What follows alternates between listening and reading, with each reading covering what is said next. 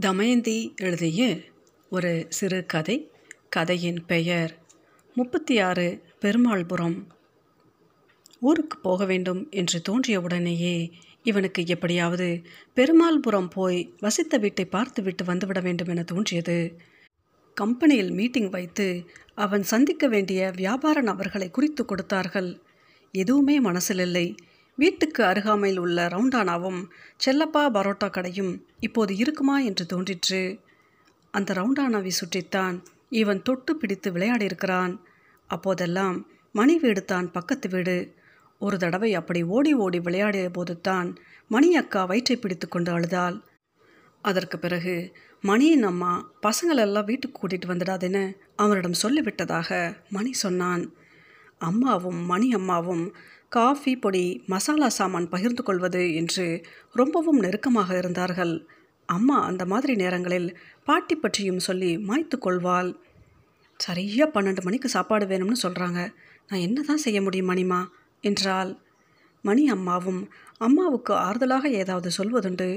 பிள்ளைகளை அனுப்பிவிட்டு எப்பவாவது இருவரும் பதினொன்றரை மணி காட்சிக்கு போய் காசி விலாசில் பிரியாணி சாப்பிட்டு விட்டு வருவதும் உண்டு. மடியில் படுத்தபோது அம்மாவின் கையில் பிரியாணி வாசம் வந்து இவன் என்னை விட்டுட்டு போயிட்டால என்று அழுதிருக்கிறான். அதற்காகவே அம்மா ஒரு தடவை இவனை ஐயப்பனுடன் சினிமா பார்க்க அனுப்பியிருக்கிறாள். ஐயப்பன் சினிமா கதைகள் சொல்வது மிகவும் பிரசித்தி வாய்ந்தது. கதை மட்டும் சொல்ல மாட்டான். டொடாயிங் டொடாயிங் என்று டைட்டில் முதல் ஒவ்வொரு சீனுக்கும் மியூசிக் வேறு போடுவான். ஐயப்பனின் அப்பா பெருமாள்புரத்தில் கடை வைத்திருந்தார்.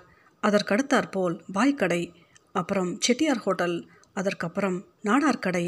நாடார் கடையிலும் பாய் கடையிலும் அவ்வளவாக வியாபாரம் இருக்காது. அதனாலேயே பெரிதாக சரக்கும் இருக்காது. மத்தியான நேரம் ஐயப்பன் அப்பா கடையை பூட்டி விடுவதால் பாயின் கடையில் வியாபாரம் நடக்கும். அப்போதெல்லாம் அவரின் மனைவி தான் கடையை பார்த்து கொள்ளுவாள்.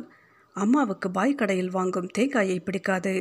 அங்கே வாங்காதீங்கன்னு எத்தனை தடவை சொல்கிறது என்று அப்பாவிடம் சலித்து கொள்ளுவாள். இந்த வீட்டுக்கு வருவதற்கு முன்னால் ஓச்சாங்குளத்து பக்கம் ஒரு வீட்டில் தான் குடியிருந்தார்கள். அந்த வீட்டு ஓனர் பயங்கர பிரச்சனைக்காரர். எங்கேயாவது வெளியே போயிருந்தால் கூட சுவர் ஏறி குதித்து தென்னை மரத்தில் இருக்கும் தேங்காய் எல்லாம் பறித்து விட்டு போய்விடுவார். அது இவனின் அப்பாவிற்கு பிடிக்காது. அதைவிட அவர் அப்போது வாங்கிய சம்பளம் மிக குறைவு. ஆயிரம் ரூபாய்த்தான். அதிலேயே குடும்ப செலவு மட்டுமல்லாமல் அத்தையின் கல்யாணத்துக்கு வாங்கியிருந்த கடனெல்லாம் அடைக்க வேண்டும். அம்மாவும் தாத்தாவும் செலவாளி. அதனாலேயே ஏகப்பட்ட கடன்கள் வைத்திருந்தார். அதில் சிலதுக்கு அப்பா ஷியூரிட்டி போட்டிருந்தார். அம்மாவுக்கு இரண்டு தங்கைகள். ஒருத்தரை விக்ரமசிங்கபுரத்தில் கல்யாணம் செய்து கொடுத்திருந்தார்கள். அந்த சித்தப்பாவுக்கும் கடைசி சித்திக்கும் ஆகாது. சுமூகமாக வெளியே தெரியும் உறவு கேரம் சீட்டு விளையாடும்போது பீத்து கொள்ளும். சித்தப்பா தோற்பது போல் ஒரு நிலைமை ஏற்படும் போது கேரம் போர்டை தூக்கி தூர எறிந்து விடுவார். அவரின் கோபம் ஒரு நிலையில் இருக்காது. திடுதிப்பென்று அவர் மதுரா கோட்ஸில் மிகப்பெரிய வேலைக்கு வந்தார். அப்படி உழைப்பார் என்று குடும்பத்தினர் எல்லோருமே சொல்வார்கள். அப்பாவுக்கு தெரிந்த நண்பரின் மகனுக்கு கூட வேலை வாங்கி கொடுத்தார். அவரைப் போல உழைத்தால் முன்னுக்கு வரலாம் என்று இவனுக்கு அப்போதெல்லாம் தோன்றும். இந்த வீட்டுக்கு வந்த பிறகுத்தான் கடைசி சித்திக்கு கல்யாணமானது. சொந்தத்தில் மாப்பிள்ளைத்தான். தாத்தா கல்யாணத்துக்காக மேலும் கடன் வாங்கியிருந்தார். அப்பா தான் ஒரு சிலதுக்கு பணம் கட்ட வேண்டி வந்தது. அத்தைக்கு ஆகும் செலவுகளுக்கு கணக்கு பார்க்கும் அம்மா இதை பற்றியெல்லாம் பேசவே மாட்டாள். தாத்தாவும் அம்மாச்சி இறந்த பிறகு மூன்று மகள்களின் வீட்டில் மாறி மாறி இருந்தார். மாமா சரியில்லை. சிறு வயதிலேயே குடிப்பழக்கம் தொத்திக்கொண்டது மாமா சரியாக படிக்காததால் ஒரு வாதியார் அவரை அதிகமாக திட்டினார் என்றும் அதனாலேயே போதை பக்கம் போனார் என்றும் சொல்வார்கள். மதுரை பஸ் ஸ்டாண்டில் டிக்கெட் போடும் வேலையில் இருந்தார். கூட அம்மாச்சியின் சித்தி இருந்தார். அவர் கல்யாணம் பண்ணிக்கொள்ளாததால் அம்மாச்சி வீட்டிலேயே இருந்து விட்டார் பெரிய ஆச்சி சமையல் புத்தகமெல்லாம் எழுதுவார். தாத்தாவுக்கும் மாமாவுக்கும் ஏற்படும் தகராறுகளால் தாத்தா எப்பவாவது அங்கே போவார். தாத்தா ராத்திரி படுக்க தலையணைக்கு தலையணை வைத்து அடுத்த நொடி இரண்டாவது சித்தப்பா தலையணையை உருவி இருக்கிறார். தாத்தாவுக்கு இது பெரிய மான பிரச்சனையாகிவிட உடனே நடுராத்திரி கிளம்பி போய்விட்டார். ரொம்ப மாதங்களாக தாத்தா எங்கே போனார் என்று தெரியவில்லை. இதற்கிடையில் அப்பாவின் அம்மா ஹார்ட் அட்டாக்கில் இறந்து போனார். அம்மாவுக்கு கொஞ்சம் சுதந்திரம் வந்தார் போல் இருந்தது. இப்போது அப்புறமாக யாரோ ஒருவரின் தகவலால் தாத்தா மணப்பாறையில் இருப்பதாகவும் அங்கே அவர் நண்பரின் வீட்டில் இருப்பதாகவும் தெரிய வந்தது. கடைசி சித்தி விழுப்புரத்தில் இருந்ததால் போய் பார்த்து கூட்டி வந்தால் தாத்தாவை மறுபடி அவர் நண்பர் வர சொல்லியிருப்பதாக கடிதம் வந்து தாத்தாவும் இங்கு இருக்க போர் அடிக்கிறதென்று அங்கு நண்பரின் பிஸ்னஸை பார்த்து கொள்வதாகவும் சொல்லி கிளம்பி போனார். அந்த சமயத்தில் மாமாவுக்கு சிவந்திபுரத்தில் ஒரு பெண் பார்த்து எல்லோரும் கல்யாணம் செய்து வைத்தார்கள். மாமா அப்படியும் குடிப்பழக்கத்தை விடவில்லை. சித்தியும் தையல் வேலை பார்த்து வருடத்திற்கு ஒரு பிள்ளையும் பெற்றுக்கொண்டால் தாத்தா கல்யாணத்துக்கு முன்தினம் வந்துவிட்டு அப்புறம் அன்று இரவே கிளம்பிவிட்டார். இவன் அம்மா தான் எல்லாமே பார்த்து பார்த்து செய்தாள் அன்று தாத்தா பற்றி இவனது குடும்பத்தாரே வித்தியாசமாக பேசிக்கொண்டார்கள் மணப்பாறையில் அந்த அம்மா பின்னாலேயே அலைகிறார் என்று கடைசி சித்தப்பா சொன்னார். அதற்கு எல்லோருமே சிரித்தார்கள். மாமா ஏதோ ஒரு பாட்டை கிண்டலாக அப்போது பாடியது இவனுக்கு இப்போதும் ஞாபகத்தில் இருக்கிறது. அதை ஏன் யாருமே சீரியஸாக எடுத்துக்கொள்ளவில்லை என்று இன்று வரை இவனுக்கு புரியவும் இல்லை. அப்புறமாக தாத்தா மணப்பாறையிலிருந்து வந்த பிறகு அதில் தான் ஏதோ பிரச்சனையாக இருக்கும் என்று முணுமுணுத்து கொண்டார்கள். இங்கு வந்த பிறகு தாத்தா அவர் நண்பரோடு சேர்ந்து கல்யாண புரோக்கர் வேலை பார்த்தார். அது குடும்பத்தில் யாருக்குமே பிடிக்கவில்லை. அம்மா அதை நாசுக்காக சொன்னதும் தாத்தா வீட்டுக்கு வராமல் வரன் பார்க்கும் இடத்திலேயே தங்க ஆரம்பித்தார். அப்பா இரண்டு மூன்று முறை போய் பார்த்தும் தாத்தா வரவில்லை. அப்புறமாக திடீரென்று தாத்தா ஊரில் தூரத்து சொந்தக்கார பெண்மணி ஒருவரின் வீட்டில் தங்கியதாக பேச்சு வந்தது. எப்பவாவது இங்கும் இவன் வீட்டுக்கும் வந்து போவார். ஒரு மழை நாளின் இரவு பொழுதில் அப்பா அதிகமாக பூச்சி விடுகிறதென்று வெளிவாசல் விளக்கை சீக்கிரமே அணைக்க சொன்னார். ஒரு ஒன்பது ஒன்பதரை மணிக்கு கதவு தட்டப்பட்டது. இவன்தான் கதவை திறந்து பார்த்தான். தாத்தா இப்போது இருக்கும் பெண்மணியின் மகளும் மருமகனும் நின்றிருந்தார்கள். உட்காருங்க என்றார் அப்பா சட்டையை மாட்டினபடி. சாப்பிட்றீங்களா? வேணாம் வேணாம் என்றவர்கள் நீண்ட நேரம் அமைதியாக இருந்தார்கள். அப்பா சொல்லுங்கள் என்றார். இல்லை தப்பாக நினைக்கக்கூடாது என்றார் அந்த பெண். உங்கள் அப்பா இப்போ எங்கள் வீட்டில் இருக்காங்க. தப்பில்லை. ஆனால் வீட்டுக்கு வரவங்க தப்பாக நினைக்கிற மாதிரி என்றதும் அம்மா நாளைக்கே இங்கே வர சொல்லிடுறோம் என்றால் அவர்கள் போன பிறகு விழுப்புரம் சித்தி பக்கத்து வீட்டுக்கு கூப்பிட்டு விஷயத்தை சொன்னால் அம்மா.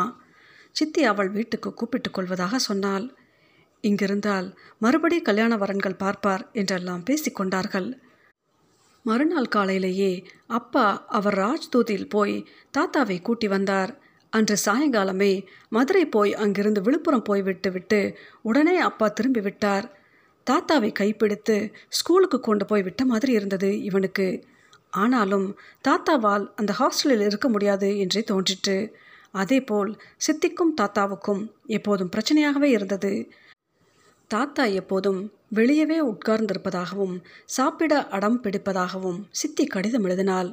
மாமாவும் சிவந்திபுரத்துக்கே வந்து விட்டதால் பெரிய ஆச்சியும் இரண்டாவது சித்தியின் வீட்டுக்கு வந்தார். அத்தைக்கும் பெரியாச்சிக்கும் நிறைய பிரச்சனைகள் வந்ததாய் பிறகாய் அம்மாவும் சித்தியும் பேசிக்கொண்டார்கள் இப்போது யோசித்தால் தாத்தாவும் பெரியாச்சியும் பிற்கால வாழ்க்கையில் பந்தாடப்பட்டதாகவே தோன்றியது. ஆனால் அந்த காலகட்டத்தில் இவனால் அப்படி நினைக்க முடியவில்லை. பெரியாச்சியை இங்கே வந்து விடுவதாக மதுரை சித்தி சொன்னபோது இவன்தான் அம்மாவிடம் சண்டை போட்டான். இது கூட உன் தங்கச்சியால் பார்த்துக்க முடியாதா? உங்கள் அப்பாவோட கடனெல்லாம் கட்டி முடிக்க எங்கள் அப்பா தேவை. இதனாச்சும் செஞ்சால் என்ன? பெரியாச்சி ஒரு தடவை இங்கே வந்தபோது கடவுள்கிட்ட என்னை சீக்கிரம் எடுத்துக்கன்னு வேண்டிக்கோ என்று சொன்னபோது இவனுக்குள் ஏதோ புரட்டிற்று. பிறகு பெரிய ஆட்சியை மதுரையில் உள்ள ஒரு ஹோமில் சேர்த்தார்கள். அவரின் இறுதி நாட்களில் சுகமில்லாமல் போய் தாத்தா தான் கவனித்து கொண்டார். ஆச்சி இறந்த பிறகு மறுபடியும் ஊருக்கு வந்து மறுபடியும் அதே வரன் பார்க்கும் இடத்தில் தங்கி அதே வேலையை பார்த்தார். அது அம்மாவுக்கும் அப்பாவுக்கும் பிடிக்கவே இல்லை. எங்கேயாவது மார்க்கெட்டில் தெரிந்தவர்கள் பார்த்து உங்கள் மாமா என் பையனுக்கு ஒரு இடம் சொன்னார் என்று சொல்வது அப்பாவுக்கு பிடிக்கவில்லை. இதற்கிடையில் தாத்தா அவர் கடன் அடைக்க பழைய நிலம் ஒன்றை விற்பதாக இருந்தார். கிட்டத்தட்ட பதிமூன்று வருடங்கள் முப்பத்தாறு பெருமாள்புரத்தில் வாழ்ந்த அப்பாவுக்கு ஒரு வீடு கட்டும் ஆசை வந்தது. தாத்தாவிடமிருந்து அந்த நிலத்தை வாங்கினார். இது கேள்விப்பட்டதும் மாமா வெடிகுண்டு வீசி கொலை செய்து விடுவதாக கடிதம் எழுதினார். இவனுக்கு சீ என்றாகிவிட்டது. தாத்தாவை கூட்டி வைத்து பேசி மாமா வீட்டுக்கு பேச அப்பா அனுப்பினார். பத்திரம் பதிவு செய்து விலைக்கு தான் நிலம் வாங்குவதாக அப்பா செய்து கொண்டார். மாமா வீட்டுக்கு போய் தாத்தா ஆருக்கு ஆதரவாக பேசினார் என்று எல்லோருமே சந்தேகப்பட்டார்கள். ஒரு நாள் காலையில் தாத்தா ரொம்பவும் சுகமில்லாமல் இருப்பதாக ஃபோன் வந்து அப்பா போய் ஆட்டோ வைத்து கூட்டி வந்தார். தாத்தா ரொம்ப இயலாமல் இருந்தார். அவரை குளிப்பாட்ட ஆள் வைத்தார்கள். உள்ரூமில் எப்போதும் படுத்தபடி இருப்பார். அப்புறமாக அவரை பார்க்க யாருக்கும் முடியாததால் அவரையும் பெரியாச்சி இருந்த ஹோமிலேயே சேர்த்தோம். அப்போது தான் அவருக்கு மூளையில் டிபி இருப்பதாக சொன்னார். இரண்டு மூன்று மாதத்திலேயே தாத்தா இறந்து போனார். அவரின் உடலை கூட வீட்டுக்கு எடுத்து போக முடியாது என்று மதுரை சித்தி சொல்லிவிட்டார். ஆஸ்பத்திரியின் ஒரு சர்ச்சுக்குள் உடலை வைத்து எடுத்து விட்டார்கள். தாத்தா அந்த காலத்தில் ஸ்டேஷன் மாஸ்டராக இருந்தபோது வீட்டுக்கு வருபவர்களுக்கு வெறும் பாலில் போன்விட்டா போட்டு கொடுப்பாராம். திருவைகுண்டத்தில் இருந்தபோது இவன் லீவுக்கு போகும்போது கடைசி சித்தியும் இவனும் மாட்டு வண்டியில் வசந்த மாளிகை படம் பார்த்ததெல்லாம் இவனுக்கு ஞாபகம் வந்தது. இன்று அப்பா வீடு கட்டியிருப்பது தாத்தாவிடம் வாங்கிய நிலத்தில். ஆனாலும் அந்த முப்பத்தாறு பெருமாள்புரத்தில் வாழ்ந்த வாழ்க்கை தந்த அனுபவங்கள் போல எங்கேயும் வாய்க்கவில்லை. இவனுக்கும் குடும்பத்துக்குமான உறவு இவன் கல்யாணத்துக்கு பிறகாய் துண்டிக்கப்பட்டு விட்டது. இவன் அப்பா ஒரு கீழ்ஜாதி பெண்ணை கல்யாணம் செய்ததை ஒத்துக்கொள்ளவே இல்லை. ஆஃபீஸ் மீட்டிங் முடிந்து ஹோட்டல் போய் ஒரு குளியல் போட்டு ஒரு ஆட்டோவில் ஏறினான். பெருமாள்புரம் ரவுண்டானாவில் இறங்கி வீட்டை பார்த்தான்.